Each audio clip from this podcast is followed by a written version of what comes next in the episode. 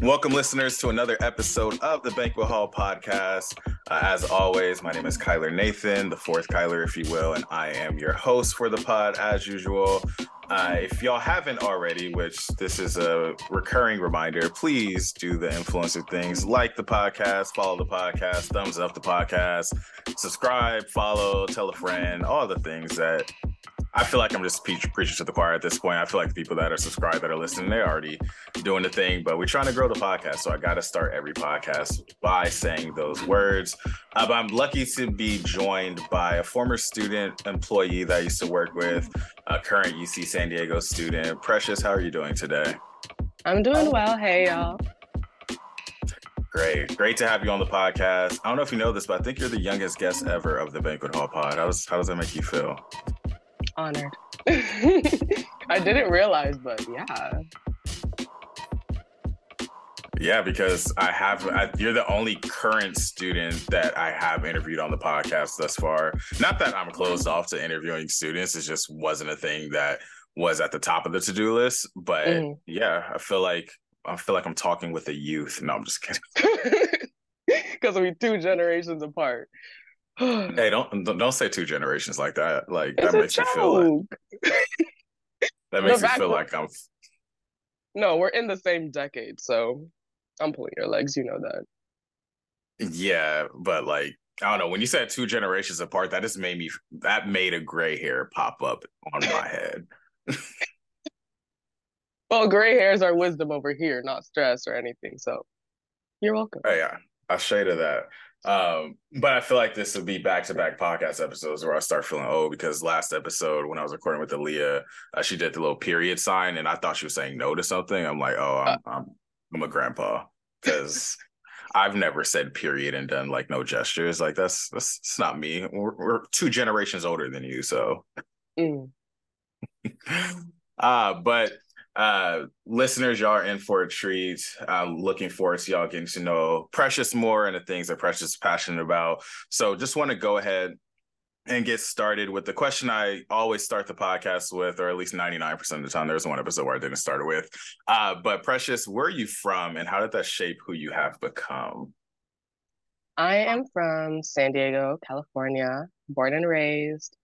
I don't think it's like shaped who I am that much because I've been indoors most of my life growing up. Like, definition of a homebody, I, like, I'll tell people, and then they're like, "Oh, where are the best places?" Don't ask me. I do not know. Google knows more than me. I'm I'm like barely starting to get out more and like visit places. So, okay. Aside from like needing temperate weather, like once it's over 75, I'm hot. Once it's below 60, I'm cold. Like I would say that's how San Diego has influenced or impacted me just growing up here. And I guess also like being familiar with cost of living being high and fluctuating. like I had a very early introduction to that as far as like uh only being in my early 20s and being aware of that as a concept because I remember vividly like driving home from school one day, elementary school, gas was two dollars something which seems inconceivable now because most places it's like five dollars something. So yeah, early introduction to that. Yeah, I, I vividly remember those two dollar gas days, and even maybe a little below two dollars. I remember when I was younger, my dad used to put like twenty dollars in the tank, and we'd be good. Now you put twenty dollars in the tank, you got to go get gas the next block. Because yeah, I think that was the biggest shock when I landed back at the San Diego airport on um Thursday, and where I was my friend was dropping me off at home. I was like, "Does that say six seventy nine? Like, like it's like, well, let me check my vision real quick. Yeah, yeah, it's just wow. Because in Amsterdam, where I was last week, gas was two dollars or two euros, but it was two euros in Amsterdam. Mm-hmm. I'm like, wow, what what are we doing here in the states? Mm-hmm. Um, yeah, and I got to fill up my car sometime today too. So thanks for that reminder. You're welcome. but that's interesting that you don't think San Diego has shaped you much outside of the weather because I feel like San Diego has so much nuance to it as a city. Like there's different parts of San Diego. I'm assuming you're not from La Jolla, California, where UC San Diego is placed, right? Correct. Yeah, correct. So, what would you say are like some of the things that you've, or some of the differences maybe that you've seen based off of how you grew up in the part of San Diego you grew up in versus going to a school like UC San Diego, which is in La Jolla and in a more privileged white part of the city, as well as meeting people from a lot of different places around the world? Like, have you noticed any stark differences between uh, your upbringing and the upbringing of your peers? Mm, I would say, I guess I need to interact with the city more.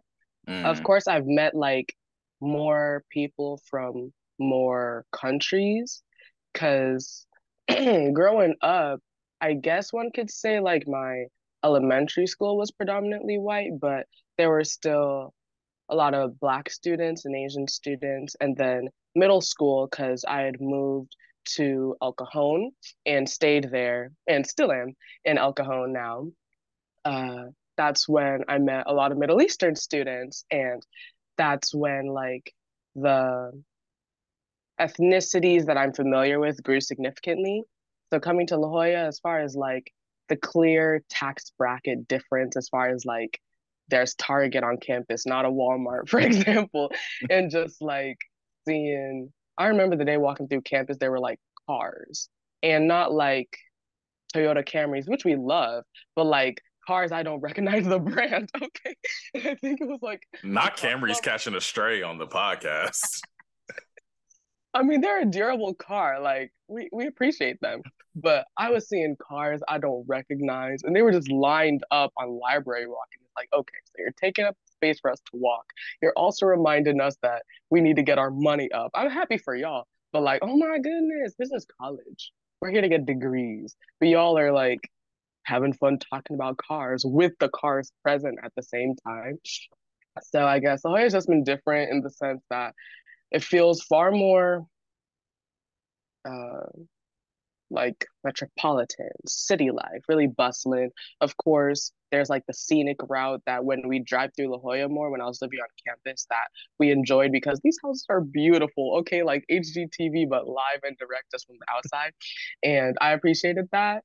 But it uh, does feel a bit different for sure. And I guess, but then again, I'm on a campus. I don't see like families. Mm yeah, like just out and about. I don't really see families like that. Maybe here and there on the trolley, but I don't really see families. I just see people like going to work, going to school, coming back from there, vice versa. Totally valid. Um, a couple things came to mind as you were giving that answer. One, you don't know a UC San Diego without Target on campus, huh? Like Target's been on campus since wow, the privilege. Yeah. Back in my day. because it arrived my first year. People were lining out like it was a concert, and I was like, it's not that special. It's just a Target. Like the markets were fine for me, but I guess the convenience is helpful. Nah, it's it's special. I, I ain't never seen no college campus that got a Target on it because literally my first week at UCSD, we had to take a bus to the Target on Balboa, and this was even before. So now, or at least a couple years ago, they mm-hmm. used to mm-hmm. have a shuttle that would take students to Target at the beginning of the year. We just had to hop on the bus, go to Target, or I would drive folks to the Target on Balboa.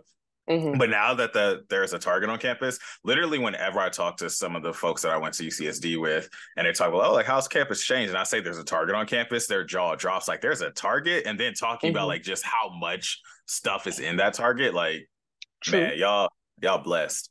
Um, and I feel like I'm probably going to end up asking you a bunch of UCSD questions, uh, just because a lot of the folks I went to UCSD with, they always ask like, "Oh, what's campus like now? Like, what's the Black community mm-hmm. like now?" Not that you have to speak for everybody, but I think it will mm-hmm. be interesting to hear some of that experiences. Um, the other thing that you mentioned about the fancy cars, that is such a humbling experience when you're walking a college campus because there's a picture that I took. I think it was my first year. I might even try to find it and put it on the podcast and post. But I think it was like a Rolls Royce or a Maybach just parked at Price Center. I was like, wow, I didn't know that like regular people could just drive these on the college campus. Like, yeah, celebrities, yeah. like movie stars, athletes, like, yeah, they got the fancy car. But just to see somebody pull up with a Rolls mm-hmm. Royce with a backpack on, just going to Burger King real quick and then going to class. I was like, oh, I'm uh-huh. broke. Okay, I'm I'm mm-hmm. broke. Yeah, that's definitely what it felt like in the moment. I was like, you know what? I'm just gonna rejoice with those that rejoice, but I did not need such a clear reminder. Like, oh my goodness, because some of us go to financial aid office, okay? But it's whatever. It's all cool. It is all cool. It ain't cool, but it is all cool at the same time mm-hmm. because, like, I'm definitely grateful for all the blessings I have in my life. But man, that was a moment where I'm like, dang, like I didn't, I didn't know this was an option. Like, why we all just were driving Rolls Royces on campus. Mm-hmm. I also saw one people was taking like Lyfts and Ubers across campus. I'm like, you can afford to just call a Lyft to take you right across campus when you can walk. There's shuttles. Literally. UCSD different, y'all. Uh, but let's talk a little bit. Let's start with why you came to UCSD. So obviously, you're a San Diego native. What made UCSD stand out to you as somewhere you wanted to go for your undergraduate education? Uh, it was mostly like, uh, it checked the right boxes. So financial aid package, it was good.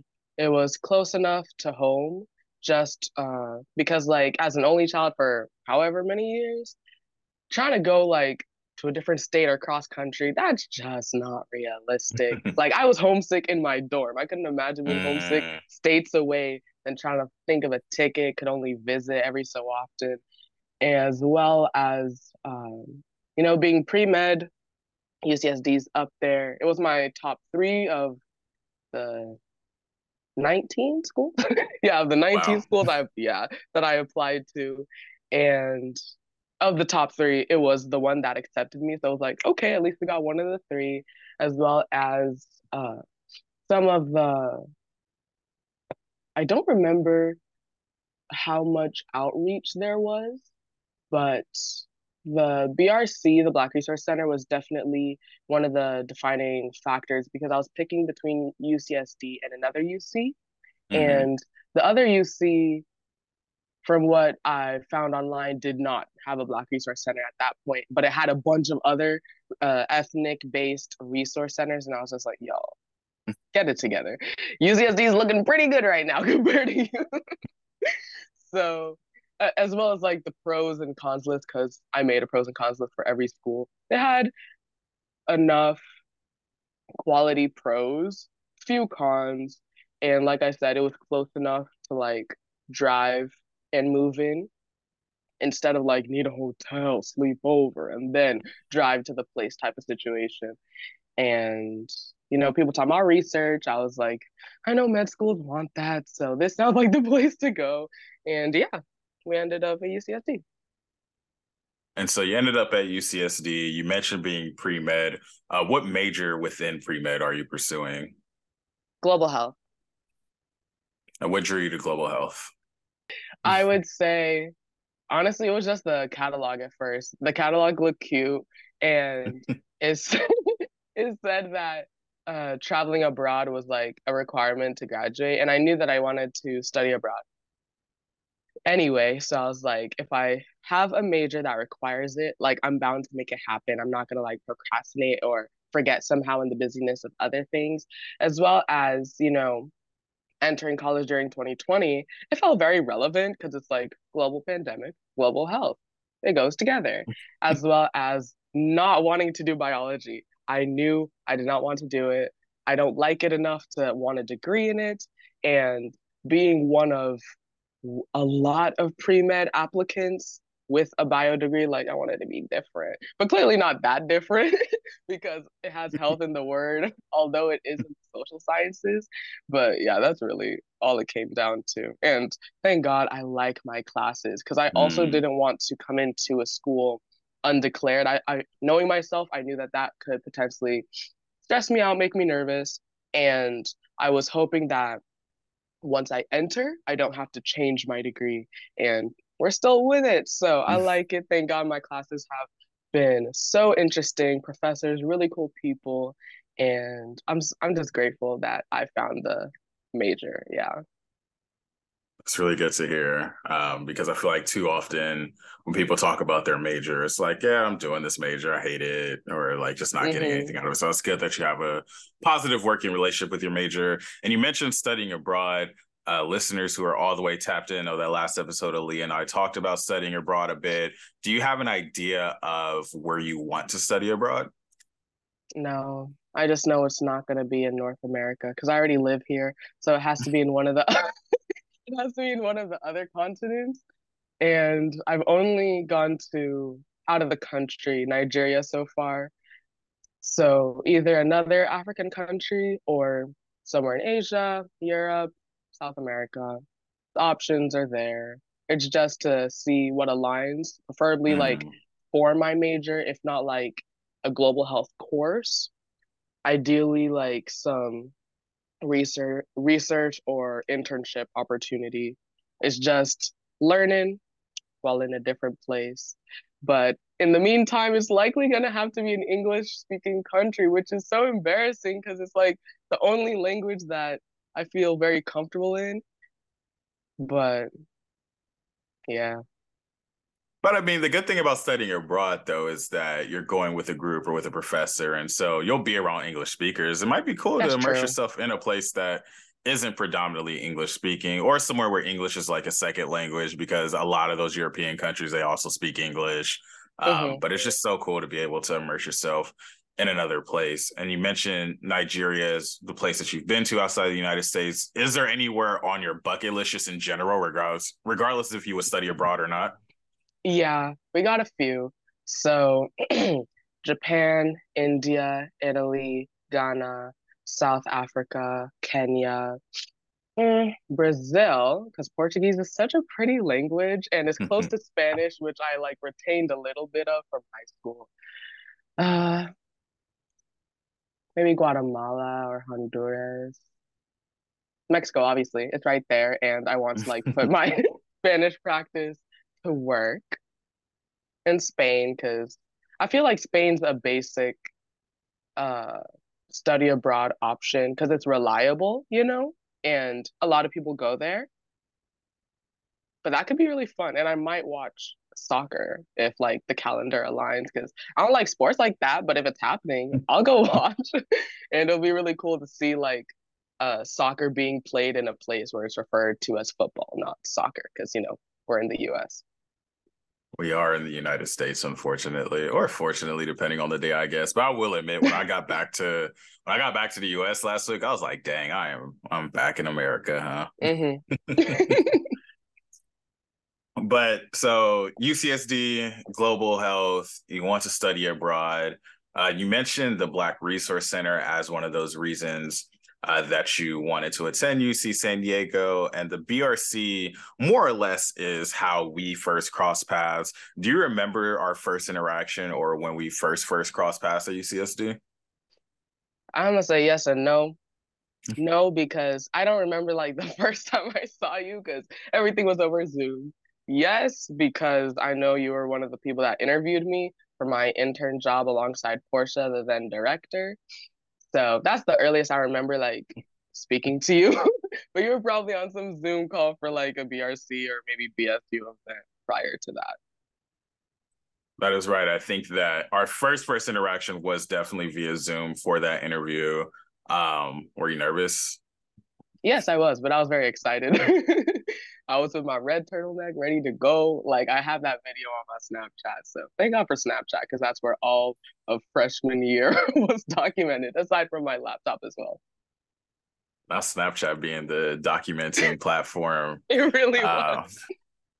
But yeah, I do. I kind of remember the. You said a red turtleneck. Yeah, it was the only like. I wanted a turtleneck, and I didn't have a blazer on me. I didn't have a button up, so it, it's what was due. And of course, got it from Target because I got a gift card. Freshman year, they were mm. giving out gift cards just trying to make us feel happy about going to school during COVID. There were so many drawings, and I was winning a lot of. I felt really awesome about that. But yeah, red turtleneck. Red turtleneck. Yeah, I, I remember the turtleneck. Um, and I, our first in-person interaction was uh, you coming to help out at the Black Family Orientation.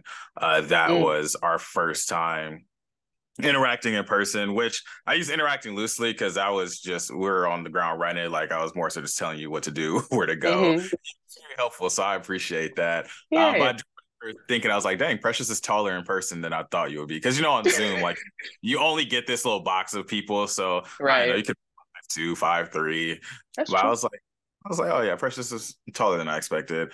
Mm-hmm. Um, and you mentioned starting school at UCSD in 2020, all the gift cards and the giveaways. What was that like starting your undergraduate career in the midst of a global pandemic when nobody knows what is going on? It was weird in a sentence and not the best because I remember like being on the internet because everybody was at home. So everybody's screen time went up. Some of us to no return to normal levels. but like I remember seeing my peers on the internet. These are strangers, just peers because we're in like the same age group, talking about like got into college, but I'm gonna wait a year trying to ride this pandemic out. And I did not understand that.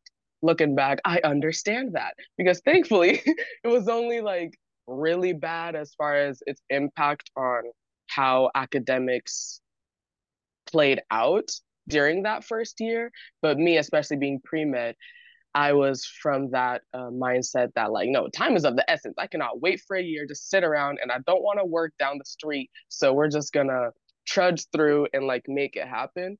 But attending college for my first year, you know, with the expectation prior to COVID that I'd have a roommate for that college experience, like I'm in a double, so there's a bunk bed next to me, and I kept like thinking things would get back to normal with it within a few months. So I didn't even utilize the extra space. Like that stuff just stayed the way it was. Although I used my would be roommate's desk for like my filter and stuff, I never mm. used the extra bed because, like, no, someone's gonna move in soon. They never did. and like attending lectures, uh, no one's turning on their camera. And me, the ambivert, I have to go into extrovert mode, especially in the breakout rooms, because these people don't want to talk. Oof, like your camera's already off. Exactly. Then you don't want to speak. Like, help me out. And it just, it was a lot. And then it's like you're still meeting people, of course, because freshman year, you meet everybody. But who's going to become your friend? That's a different thing. And like I said, homebody. I was in my room way too much. Mm-hmm. If I left, it was to go to Target because I was spending way too much money, or the dining hall. And I wouldn't even sit in the dining hall. I just grabbed my pizza, came back home. 20 pounds later, I'm like, I need to make friends. so yeah, that's how freshman year went as far as like starting uh college during COVID. So yeah, it was very weird, but it's just like, oh well, we just gotta work with what we got because we can't rewind time. And it's not like I'm going to drop out or anything. Like I came here to get a degree. We're gonna get mm-hmm. it and then get the other ones and just keep it pushing. You say other ones. Are you planning on doing masters and PhD or doctorate? What's what's the plan for the multiple degrees? Right, right. PhD, mm, I don't know. I'm really, I'm really not interested right now as far as like the extra time and money commitment and like the whole dissertation. If I write a book, it's for me and my audience, you know, type of situation, not for some people in a boardroom to be like, mm, should we accept or not accept? Like, how dare you? spend years on this dissertation. It's supposed to be in a library, okay? Because like my great uncle uh, he was a PhD. And I remember my dad talking about, oh, he went to the library one day, he saw his dissertation in the library. Like, that is so cool. But I have other cool things that are like at the forefront of my mind right now.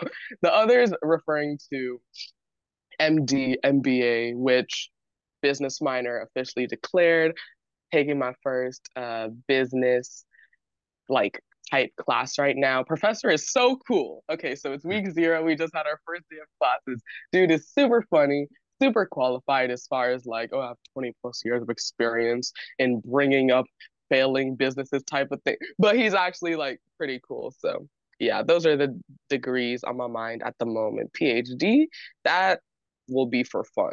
And clearly that's a different definition of fun than the typical definition as of now. Shout out to you for picking up that business minor. I know it's something that we had talked about, uh, just your interest in business and the world of business. Um, I think those types of conversations that you and I had was the first time I was like, oh yeah, I guess I am like an MBA student, huh? Like I, I am an MBA. Mm-hmm. Like I can't I can speak to this. It was kind of interesting. Um and that kind of segues a little bit because I have a lot of people close to me that listen to this podcast and they know mm-hmm. some aspects of my life. But I think one of the things that as you grow into adulthood that nobody really understands or has a clear picture of is like what people are like at work or like what people do for work. So mm-hmm. putting you on the spot real quick, what was it like to work with me as not I wasn't your direct supervisor, but as mm-hmm. a full-time staff member at the BRC as you are a student intern? What was that experience like? It was chill. I appreciated the vibe of the Black Resource Center. And although you uh, clarified that you weren't my direct supervisor, I considered you all my supervisors because you're what I call professional adults, which is that you've been adults for a few years, you've paid bills, paid taxes, you know the ropes, and I'm just observing in the meantime. So, yeah, it was fun working with you. And of course, like we understand uh, our respective senses of humor. So yeah. It's just it's still weird hearing like being referred to as like the professional adult or the real adult. Like that uh-huh. was that was part of growing up for me too at UCSD. I was like, oh, y'all really think I'm like an adult? Like I just mm-hmm. got this figured out. Like and I tried to let y'all know as much as possible, like, yeah, I'm an adult, but I'm not I'm not a real adult. Like mm-hmm. I'm just a kid. and we appreciate that. But take it as a compliment for sure, because clearly you're doing something right for it to come off that way. So yeah. Yeah, absolutely. I mean, I remember it was one time at the BRC. I forget who it was, but one of y'all thought I was like 33 or something. Y'all thought I was older than the assistant director. I was like, oh, mm-hmm. oh no, I, I am. it's like slow down, y'all. Actually, not. uh-huh. I was like, I was like, let me lighten up a little bit. Maybe I'm a little too serious around y'all. If y'all think I'm like in my 30s and i'm excited about getting to my 30s but it was just like oh let let me uh let me let y'all know just how youthful i am for lack of a better mm. word like because I do, one of the things that I really prided myself on, or still pride myself on, as a professional working in a higher education setting, is to like play the professional card and let students know like what professionalism can look like, but at the same time make sure that it's really clear, like yo, I'm I'm 27. Like you're not that mm-hmm. far from where I am. And yeah. yes, I'm in this position, but nah, like I still like having fun. Like we can still laugh, we can still have a good time. And I'll do my best to be an adult figure and a role model and all that, but mm-hmm. it's a learning process for us all at the end of the day. So um thanks for the affirmation that it was a fun time. I'll send your check in the mail. Uh, You're welcome. And thank you. Of course. Uh, and then just one more tidbit about UCSD that I kind of alluded mm-hmm. to a little earlier. Um, one of the most frequent questions I get asked by people that I used to go to school with is like, what is the Black community like now? Because we had our we had our community, we had a definition of what our community was, our vibe in our community. But from your experiences, and obviously just speaking for your own individual experience, what is that Black community experience like at UCSD for you? What does that community feel like for you? I know that you're a homebody and say you don't mm-hmm. get out as much, but from what you are able to uh, feel within the Black community, what has that experience been like for you? I would say I keep saying I would say. It's like obviously you would say you're about to talk right now. anyway, I am saying hmm. that the Black community or Black experience at UCSD is what you make of it because thankfully we're growing as far as numbers, but there's also from my observation because I still have like room to interact with people more and just like say hi when I recognize somebody because somebody like mm-hmm. like sometimes I'll make eye contact, but I'm going somewhere. It was like a quick glance, so I won't even like wave. But in my mind, I've waved, but no one's mind reader. So like, let's do better. and there's like uh pockets within because of course, like for example, the I think it's Ethiopian and Eritrean Student Association, and then Nigerian Student Association, of course, Black Student Union, and through the Black Resource Center events, that's when I feel like everybody as schedules align or like someone's close to the area on campus uh, connects with each other. And the nphc plaza is dropping i think this quarter if mm-hmm. not for sure this school year so that's really exciting because aside from the black resource center that's like another space on campus and i feel like that's a way the institution is really like showing visible support in addition to like uh, representation through food for the Black diaspora in Eighth College, which I'm excited to see come to fruition because I want to see the lineup. like, come on, we we have so many meals to work with, not just Black History Month menu edition. Like, let this be year round type of situation, you know. So I'd say, uh, rolling my eyes at my own, I'd say anyway, uh, growing and thriving as of now and saying that in hope for the future that we just keep enjoying our experience at UCSD. Love that. You should go into like public relations work or something because I feel like that was a very like even keel answer. Like I feel like you hit all the right points, didn't say anything like too out of bounds, and it was like it, all encompassing. It was an honest answer. Like I'm not saying that it was scripted or anything, but mm-hmm. it just felt very like on on brand. Like I feel like you were very intentional with the words that you use when you speak. I am too, so it's like I understand it. But yeah, mm-hmm. great answer. Thank you. Great answer. So, outside of education, obviously, you are a whole person and there are yes. many parts to you as a person. Uh, so, I want to start with you as an artist because I feel like when we talk about art and we talk about artists, that's such an all-encompassing word that can mean a lot for a lot of different people and there's a mm-hmm. lot of mm-hmm. different facets to artistry uh, so the first question i'll ask is just how do you define yourself as an artist Whew. I know I didn't prepare you for that questions. one. I needed the on the spot. yeah, yeah. How would I define myself as an artist? I would say, oh my, I need a new catchphrase. This is getting on my nerves. like this just happened. Anyway, I would define myself as an artist as an observer who creates. Cause like I love people watching and when I'm walking, especially through campus, because we have so many trees and just it's so beautiful sometimes.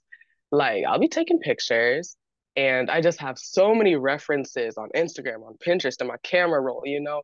So I'm observing a lot because it gives me inspiration, but also references because I'm very much, at least to myself, still a beginner as far as like my skill set and I'm trying to grow through making more, of course. But uh, but I also said creator because it's like we're made by creator God in his likeness in his image. So we have that ability to take something in our minds and our hearts and just make something new that hasn't been here before. Of course we can see like oh you're influenced by this artist in like somebody's style or something because we all draw inspiration from others and the things around us and our experiences.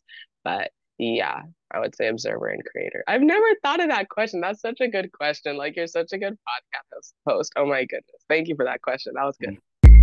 Crown Ellen, Bay Area, a proud sponsor of the Banquet Hall podcast. Thanks for listening.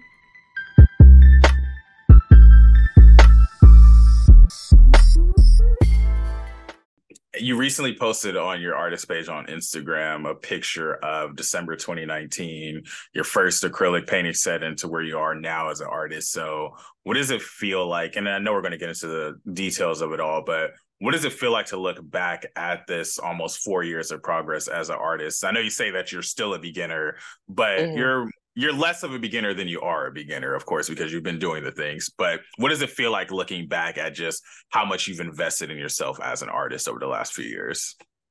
It feels good, honestly. And it made me realize, although like I create stuff at a slower rate than I'd like because I'd prefer to be pumping out paintings and drawings a lot more, not just for the sake of speed, but because I have such a long to do list and like ideas mm-hmm. of paintings sitting in my mind and in my phone notes app for like easily over a year now for some of them.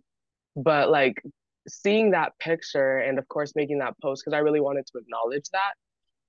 Uh, it just made me feel really proud and grateful because it was just that one art class in senior year which made me wish I took an art class freshman year because I had so much fun. But it's like I'm graduating now. Oh shucks, you know, type of thing. Like I really was just amazed because I didn't realize how much I've grown and improved in that time, even though it feels slow because I'm looking at like, oh, the past month I haven't finished this painting that I started in February. But it's like, just zoom out real quick. Like you used mm-hmm. to not paint at all.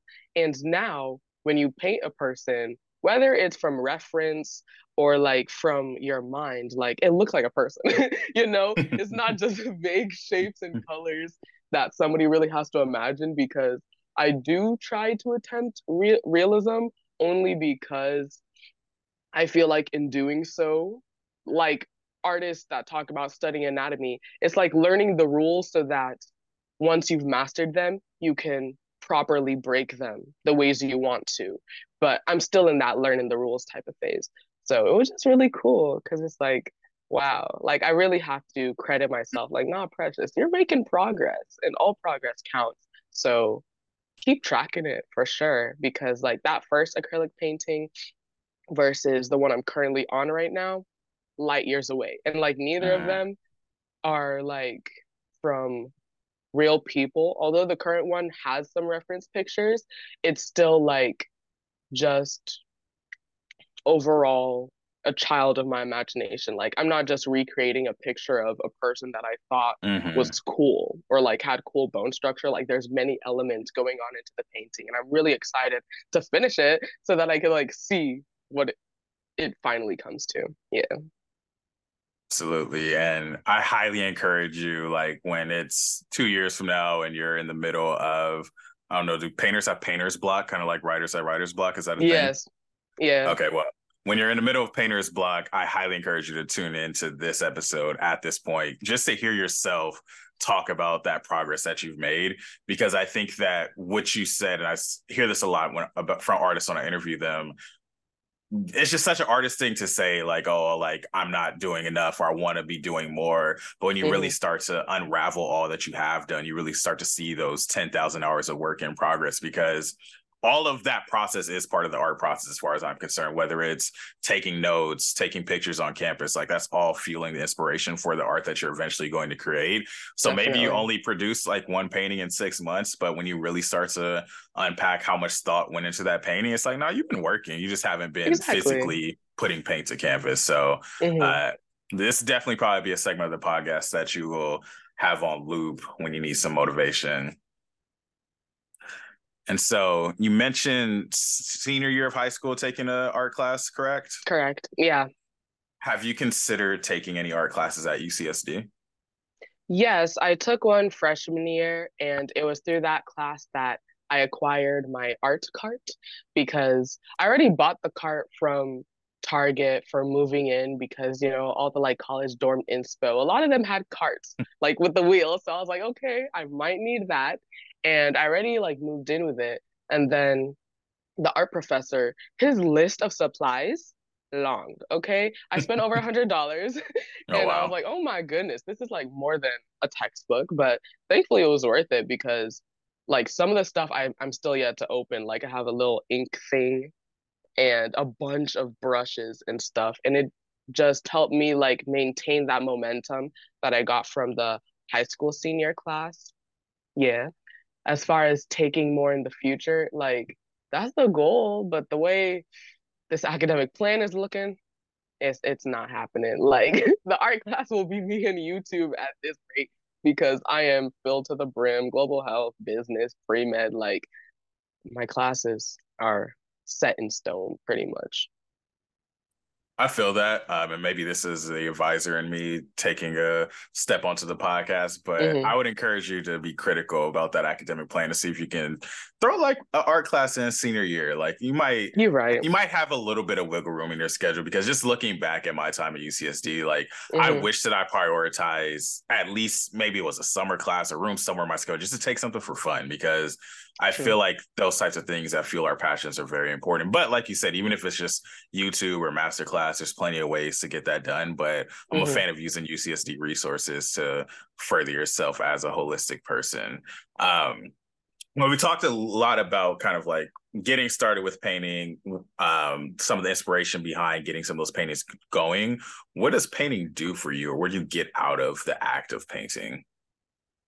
When I haven't painted in a while, it's relaxing because it's like, oh, thank God, like we're finally back at the dining table, just having fun painting. In general, that necessary outlet because I'll have ideas, you know, as I'm walking or whatever, and it's like they're written in a variety of places. Like I want to begin the process of making this thing, and it fuels me honestly because it's like being creative.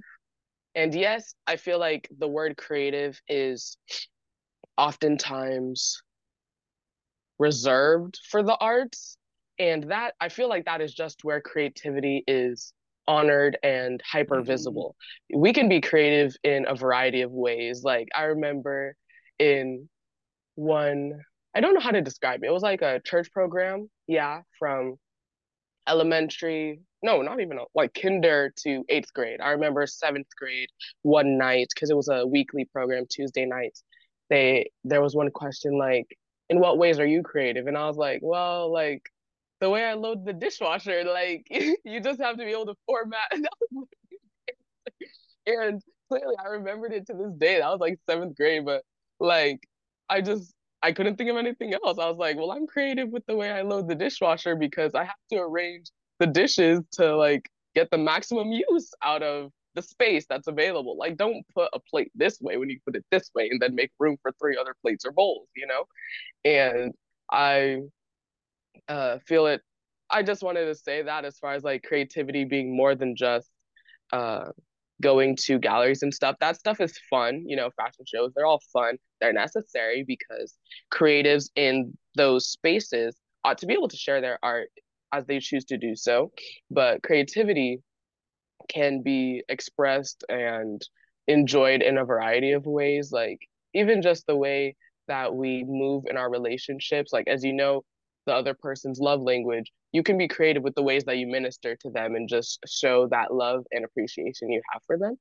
But yeah, painting is just really fun. Like I've neglected drawing because for me, drawing is scary, especially with pen or like colored pencil, because there's that sense of permanence. I feel like sometimes I get really dependent on pencil for like a sketch because I'm prone to tend or I'm prone to like aim for perfection.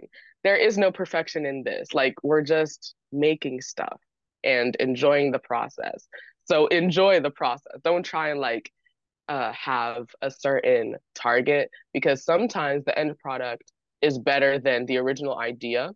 Sometimes it's worse because it wasn't what we were going for, but just because it's different doesn't mean it's worse. And at the end of the day, it's like, are you at least learning something or have you tried something new?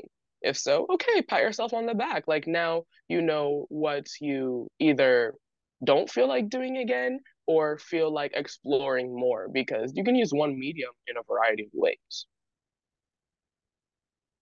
There's a lot of gems there. I just need to let that marinate. Like there's there's a lot that you said there that I think is very important. Uh, also, like sparked a lot of I feel like the cognitive science brain in me because I was like, hmm, I mm. wonder where this uh not fear of permanence but this preference for like the pencil versus a pen i'm like wonder where else that shows up in your life but this is not a uh, therapy session. This is a podcast episode. Mm-hmm. um one thing i did just because like this is this type of sh- stuff i like to do on uh podcasts walk us through the perfect way to load a dishwasher. What's what's the game plan? Well it's been a while since i've used one because frankly we we forgot we have one. Like we wash dishes by hand so much. I would say, oh my goodness, I'm saying uh, the little like square basket sections. Mm-hmm. I don't know if that's standard. I'd assume so. Like I like to keep the utensils separate. They don't need to go together. Like that doesn't make sense to me.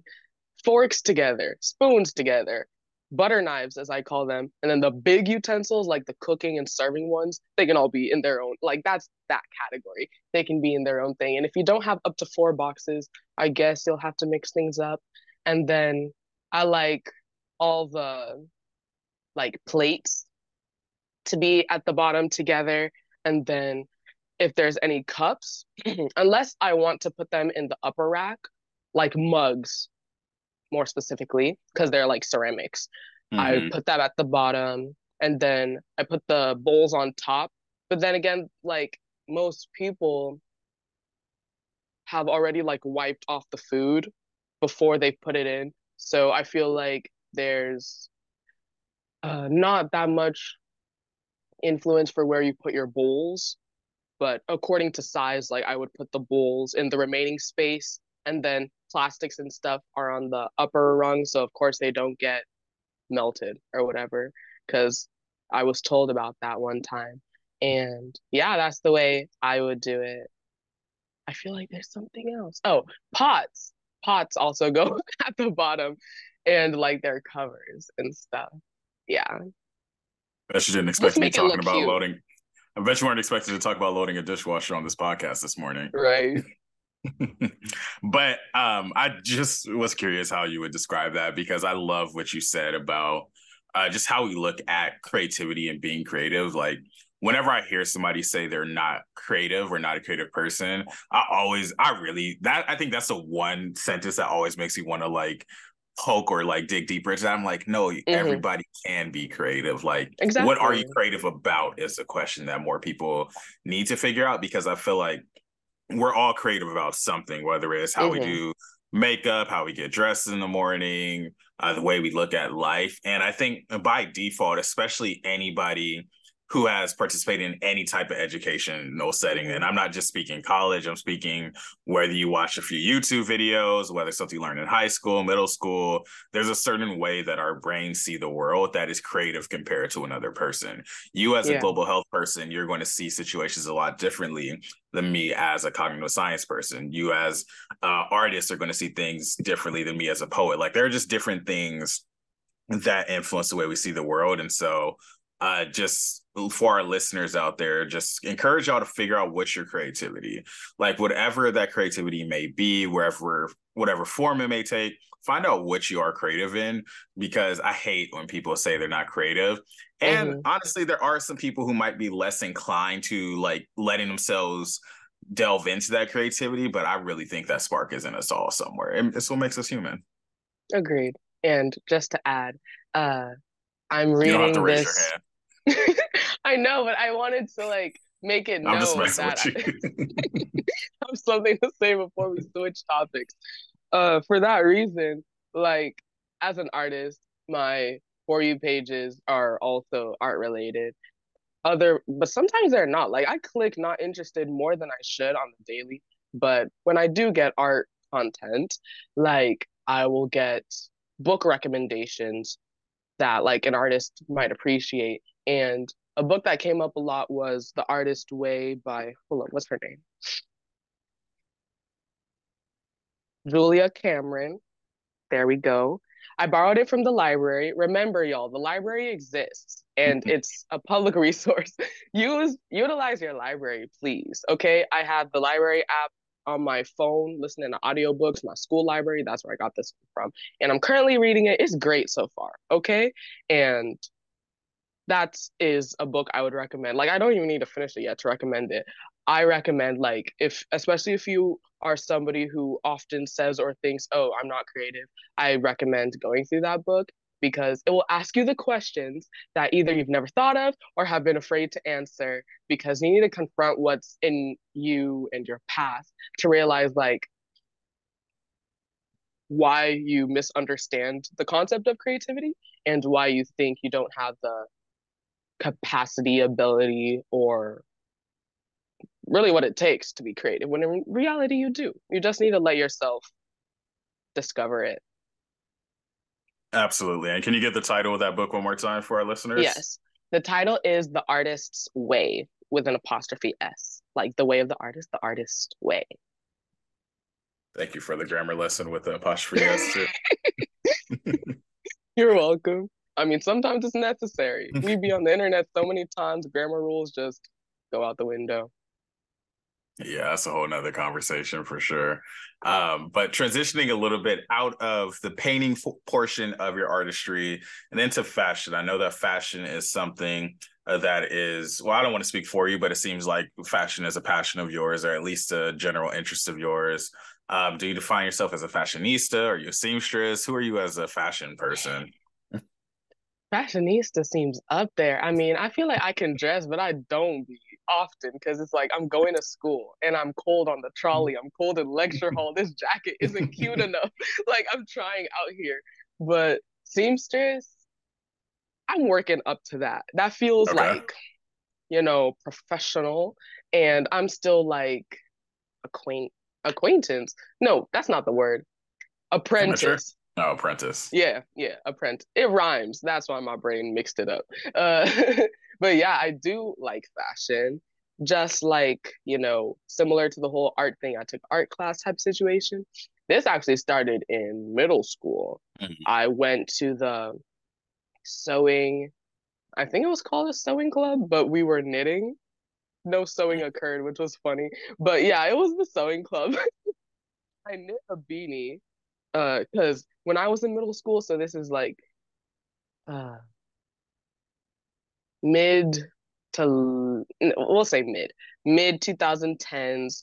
2016 for example yeah uh back in that that would hurt my gut. As soon as you started saying mid, I was like, please don't say the year. Sorry no because like as I'm growing up I realized when I say when I was in middle school people were in middle school at different times so like I need to frame it because you know we own calendars just to help people get a sense of reference. But mid 2010s everybody was like uh doing what's it called magic loom? Something like that but like rubber bands on a circular loom kind of similar to like knitting or spindle but like modern version with rubber bands for children really colorful. And i say for children lightly obviously it's not like an age limit but my middle school we were having fun with it. People were selling bracelets okay like and people were buying. And it started from like making those bracelets at extended day to joining that club seventh grade making a beanie. It was too tight for my head, so that was sad. But I also made my first shirt ever. And oh wait, no, we did sew. I remember because I sewed the shirt.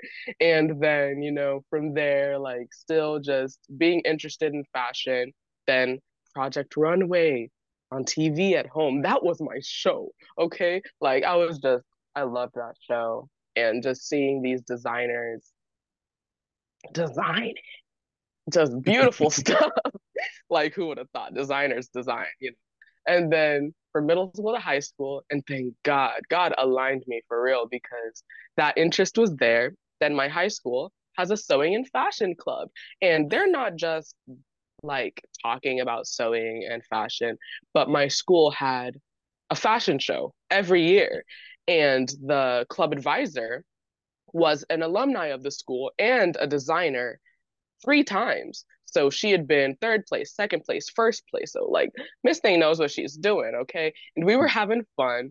So I joined freshman year and I did a collection, came in third place, which was mind-boggling, you know, like I have very little sewing experience. Like she really taught us how to sew, really helped us out. We were going to the swap meet, getting fabric, like it was really fun. And then came back junior year, did a menswear collection, the first ever at the school.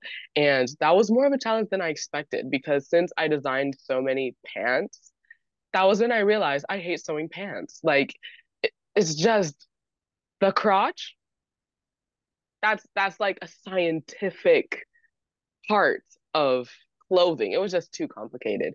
But came in second place, had fun. And then senior year, I took off because I wanted to focus on you know, getting into college and then COVID happened. So kind of worked out, but still designing. Now for myself though, because my closet annoys me. Like I've been wearing some of the same clothes for way too long now.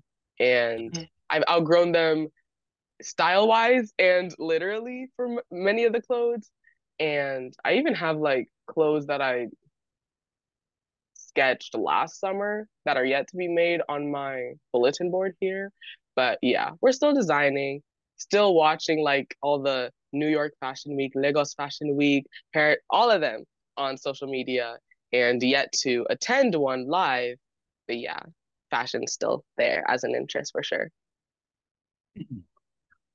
And you mentioned something that I want to expand upon just a little bit, and that's the scientific nature of some of the things that go into fashion. Because I feel like, especially in a traditional sense, when people think of scientific related things, it's always like biology, chemistry, like these quote unquote hard sciences. Mm-hmm. What would you say is the scientific nature of fashion? Well, it requires math because when you're making patterns, like you're dividing by this, and with fittings, you got to make alterations, and you're imagining your garment in blocks before you make it. And it's like, correct me if I'm wrong, because I tend to confuse them, like architect or engineer, whoever makes the blueprints, you're making blueprints, but for a garment. Hmm. Yeah. And it's just very technical before you get to the real fun because I just want to pick a cute fabric and sew it and it comes out good. But clearly, it's not always that straightforward. And that's why like pre-made patterns are very helpful. But even like just working your sewing machine well, also like getting the tension right and then the type of thread you're using and blah, blah, blah. Like a sewing session can get quickly stressful and they're never shorter than like three hours. And then you remember, oh, wait, I need to stand up. My back hurts, or let me check my posture because I'm leaning. And I, no, no, yeah.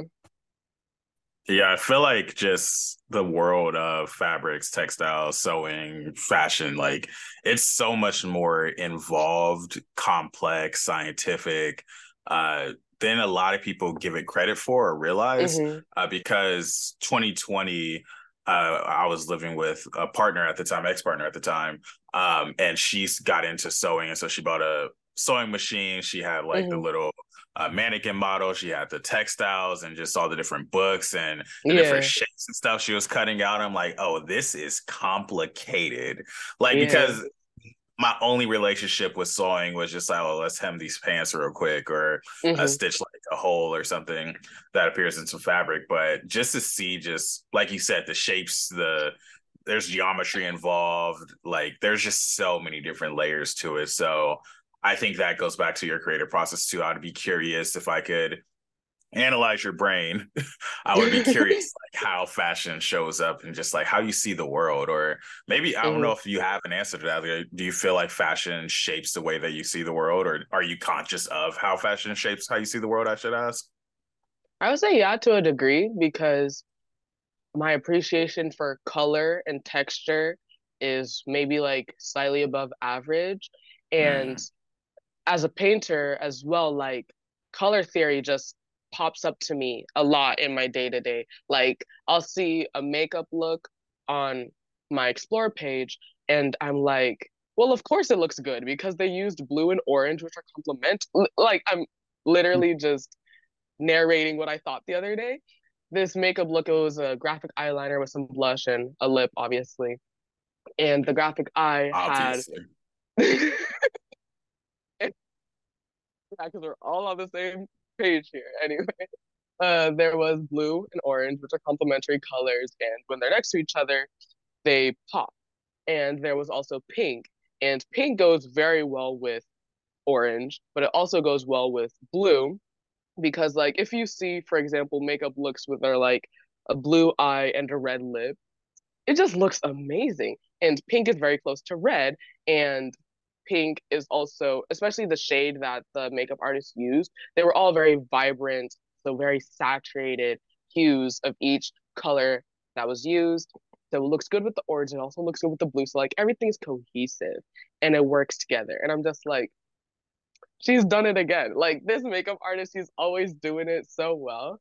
And yeah, like I could see how that shows itself in my daily life because I'll be appreciating people's outfits when they walk by and also like the movement because mm. fashion is not just the texture or the color or the cut but it's also the way it moves in real life and that's what makes mm. runway so amazing because when you see a stiff fabric versus something that's flowing in the breeze.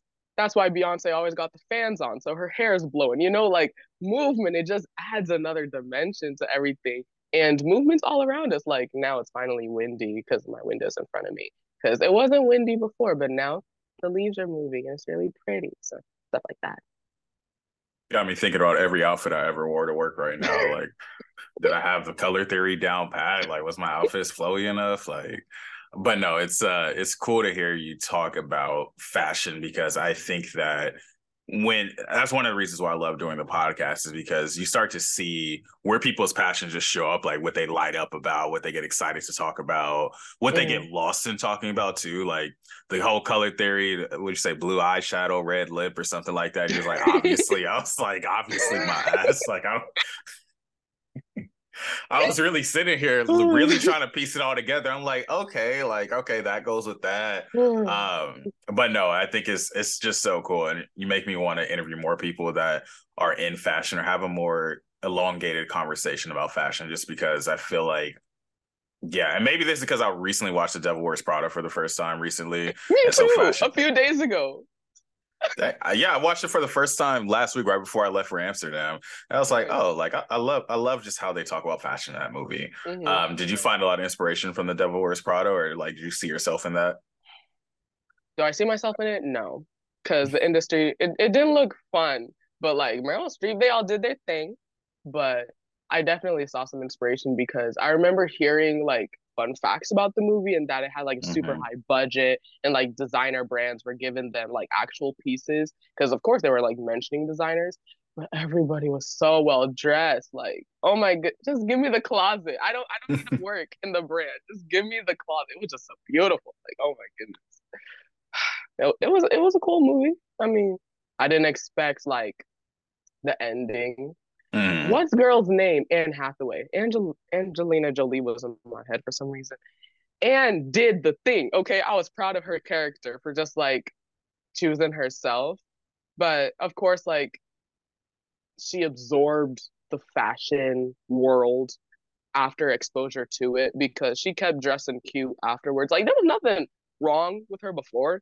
She just wasn't like putting that much effort or like oh into her outfits. But afterwards, like, and she was wearing heels so many times. Like, I don't wear heels like that. I don't know how to walk in heels. That's like one of the saddest things as far as like my current relationship with fashion because I can't walk in heels. And it doesn't help that the fashion industry keeps acting like all ladies are size sixes to eights. Like, side note, us humans for the past however many decades, like at birth, our heads keep growing and our feet have been getting longer. And this applies to women.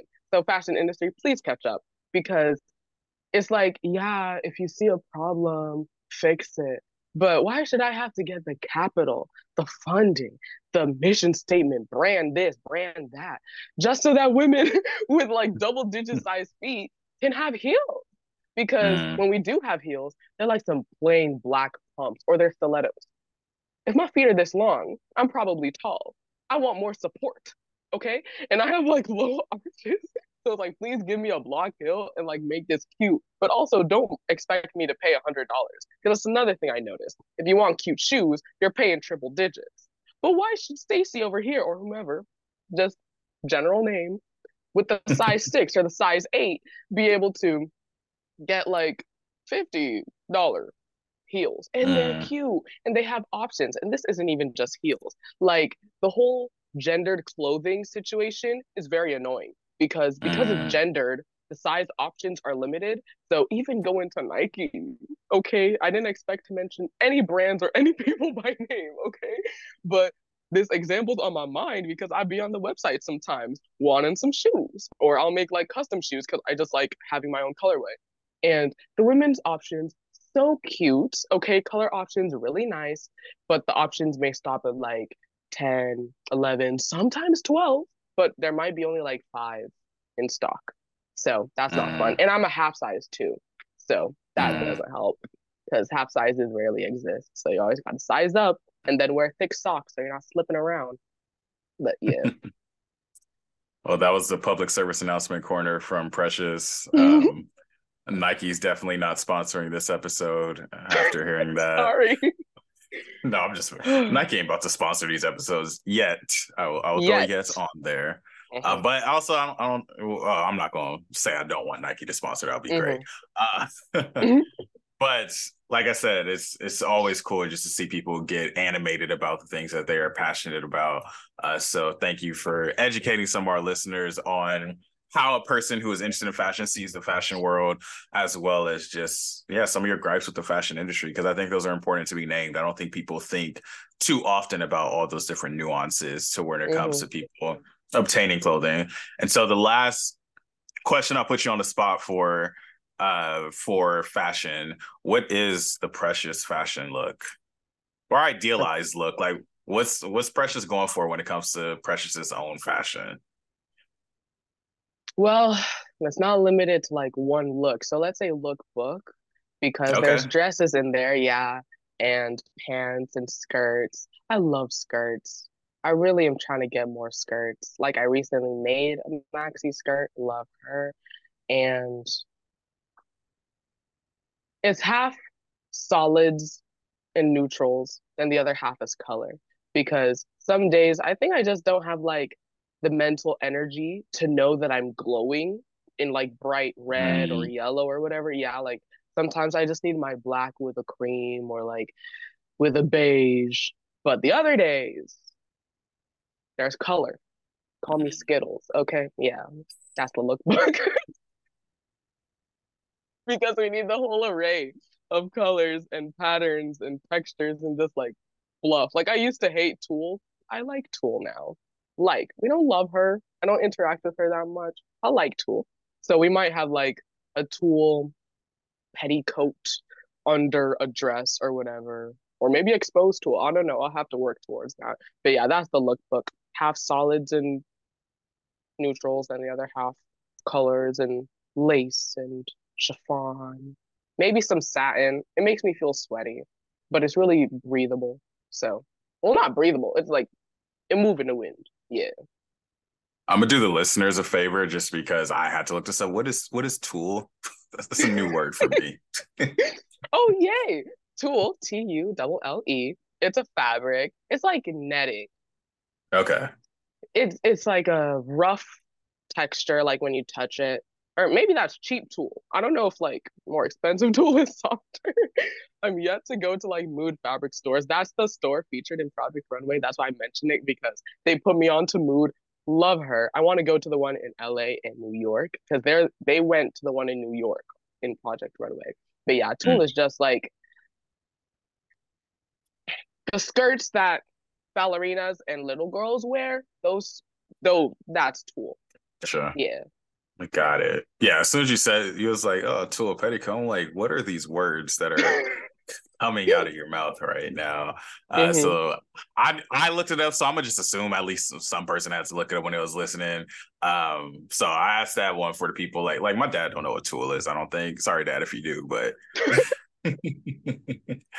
um but let's transition to one more aspect of who you are as a creative person. Uh you recently and i use recently lightly but you started the precious pavilion your youtube Yeah. channel. Uh, i let you know right before we started recording i binge watched your entire channel this morning uh, just to get into the precious pavilion state of mind as we prepare for this podcast. Uh, so what made you want to start the precious pavilion? In a sentence, because I want to do like, what's the term that researchers use? Abstract. Yeah.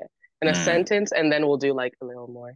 In a sentence, uh, I started the Precious Pavilion to help myself, my family, and others simultaneously in a fun manner. And I say that because I'm helping myself, because that's another way to be creative. And I felt like it was a cool artistic challenge as far as having topics I want to talk about and seeing how, as a public speaker, I can communicate them. Or when I am recording my artistic pro- process in a long form version, because Reels on Instagram, that's only a few seconds, you know, but this is like, even if it's a hyperlapse video, it still could be like a length of time showing maybe an hour or more, as well as helping my family because we're gonna get monetized.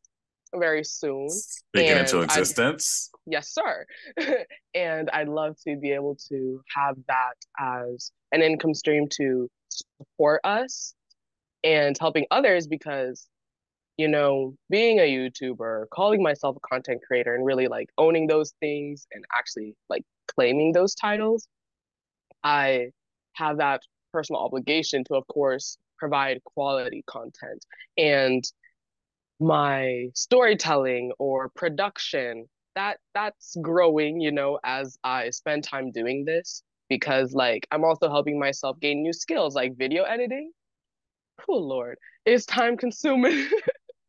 But thank god with this laptop like i got the software so and it's funny because like i got this laptop with extra software thinking like what if i make short films well i started youtube a few months after the purchase so thank god you know it worked out. And i want to be able to like uh inspire people hopefully encourage them because like the internet can be a beautiful but also ugly place at times and youtube it's long form content so you're going to be here for a minute. You might as well hear something good help like kick you into action like okay this is your last youtube video for the day. After you've liked commented subscribed did all the things you can close your laptop close the app on your phone and actually do the things that you said you were going to do because you remember like you are worth that commitment and the goals that you set they were set to be achieved type of thing mm-hmm.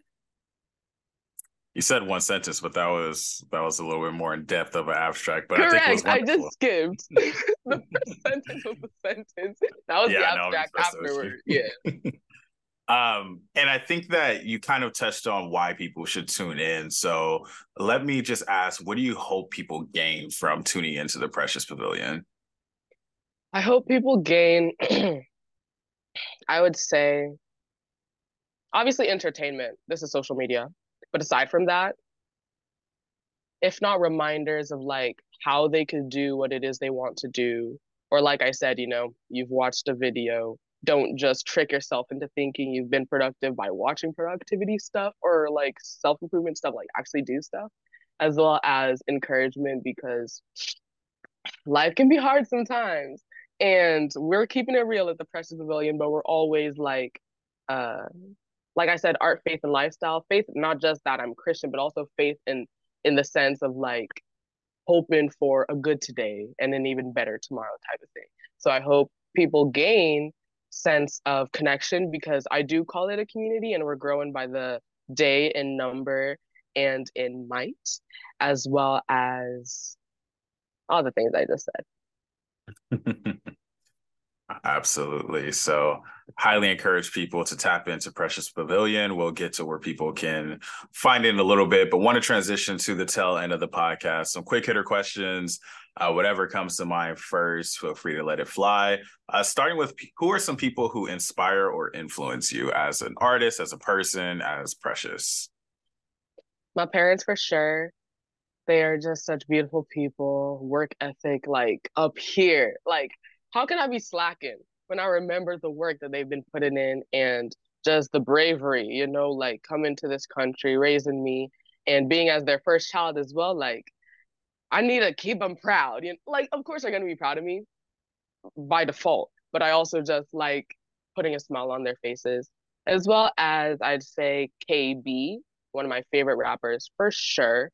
And he just has a way with words. His wordplay in his songs, but also when like he's talking on scripture, as well as Preston and Jackie Hill Perry, a poet couple. They are so cute. Oh my goodness. like their family is just so adorable and their brand, everything, like they're just a pleasure to have on my explore page. And those those are the ones I can remember today anyway. But yeah, they inspire me.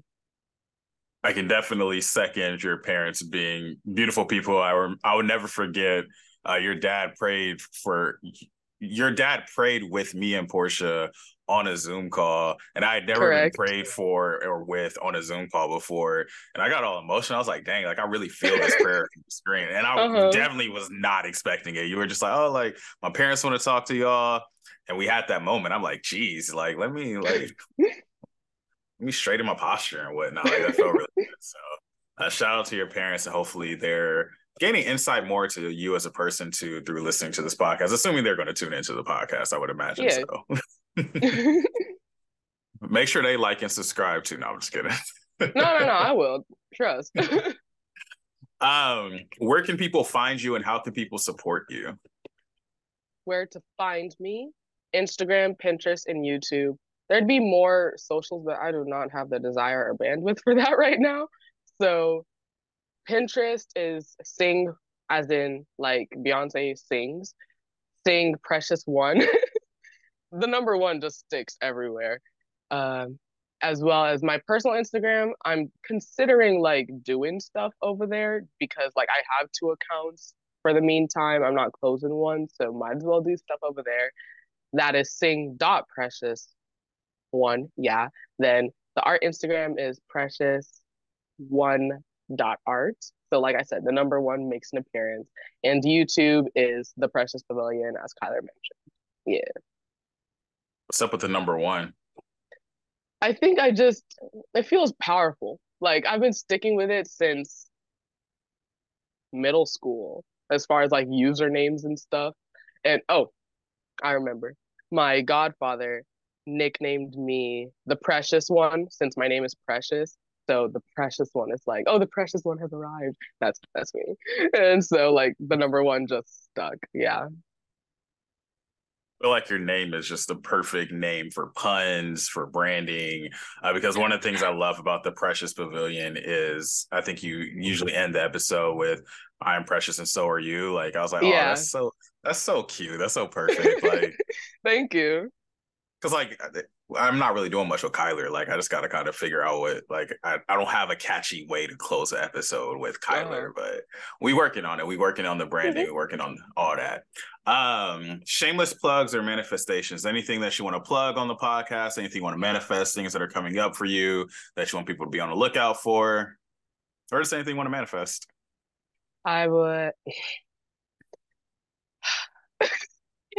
it's okay. okay. Whatever you naturally inclined to say, maybe you just want to make sure that you people know that's what you would like to say. Like it's it's all I good. guess so. Yeah, thank you. That's just how today's uh unfolding.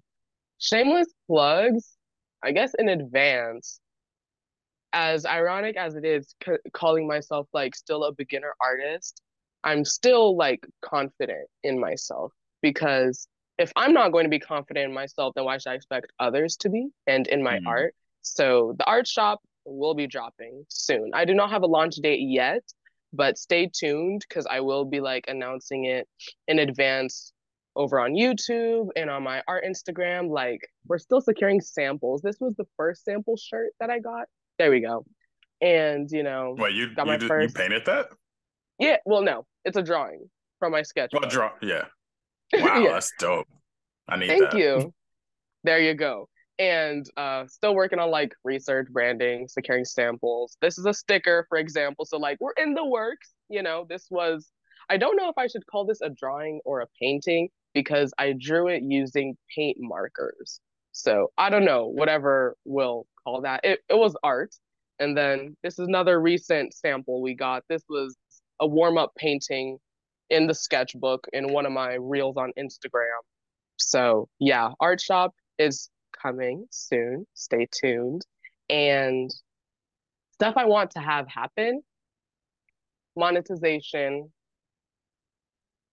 before year end and more engagement and like community. I really want to see community on my social media platforms. Like so far, uh like Thankful Thursday on my our Instagram stories, like reminding people to just do a weekly check-in, like what are you thankful for? I feel like that's been helping me build some community. And once I like get over my nerves and have a plan, maybe we can go live on Instagram at least once a month. Still working towards that. But yeah, just more community, monetization, which equals growth, obviously, because you got to meet requirements, more subscribers, all of that stuff. But yeah, I'm just excited to see my growth as an artist as far as like my skill set, confidence, impact, and seeing my art in people's houses because I really want to like make at minimum a reel because that's only 60 seconds. But even more than that, like a website and seeing like video footage of people opening their commission artwork or art from my site and seeing it in different people's homes because I really want my art to make a house or an apartment a home because decor is fundamental. And especially once I start mm-hmm. these commission pieces, like having a self or family portrait but painted, like you're gonna feel like a king because it used to be only like royalty that were doing this. That's another nice thing about art in our day and age because art is much more accessible. And I want to be a part of like making that happen. But of course, like I gotta make bank too, because we're not doing this for free. Supplies are not free. Thankfully, Michaels hits me up when they get sales, but it's a two-way street. So yeah.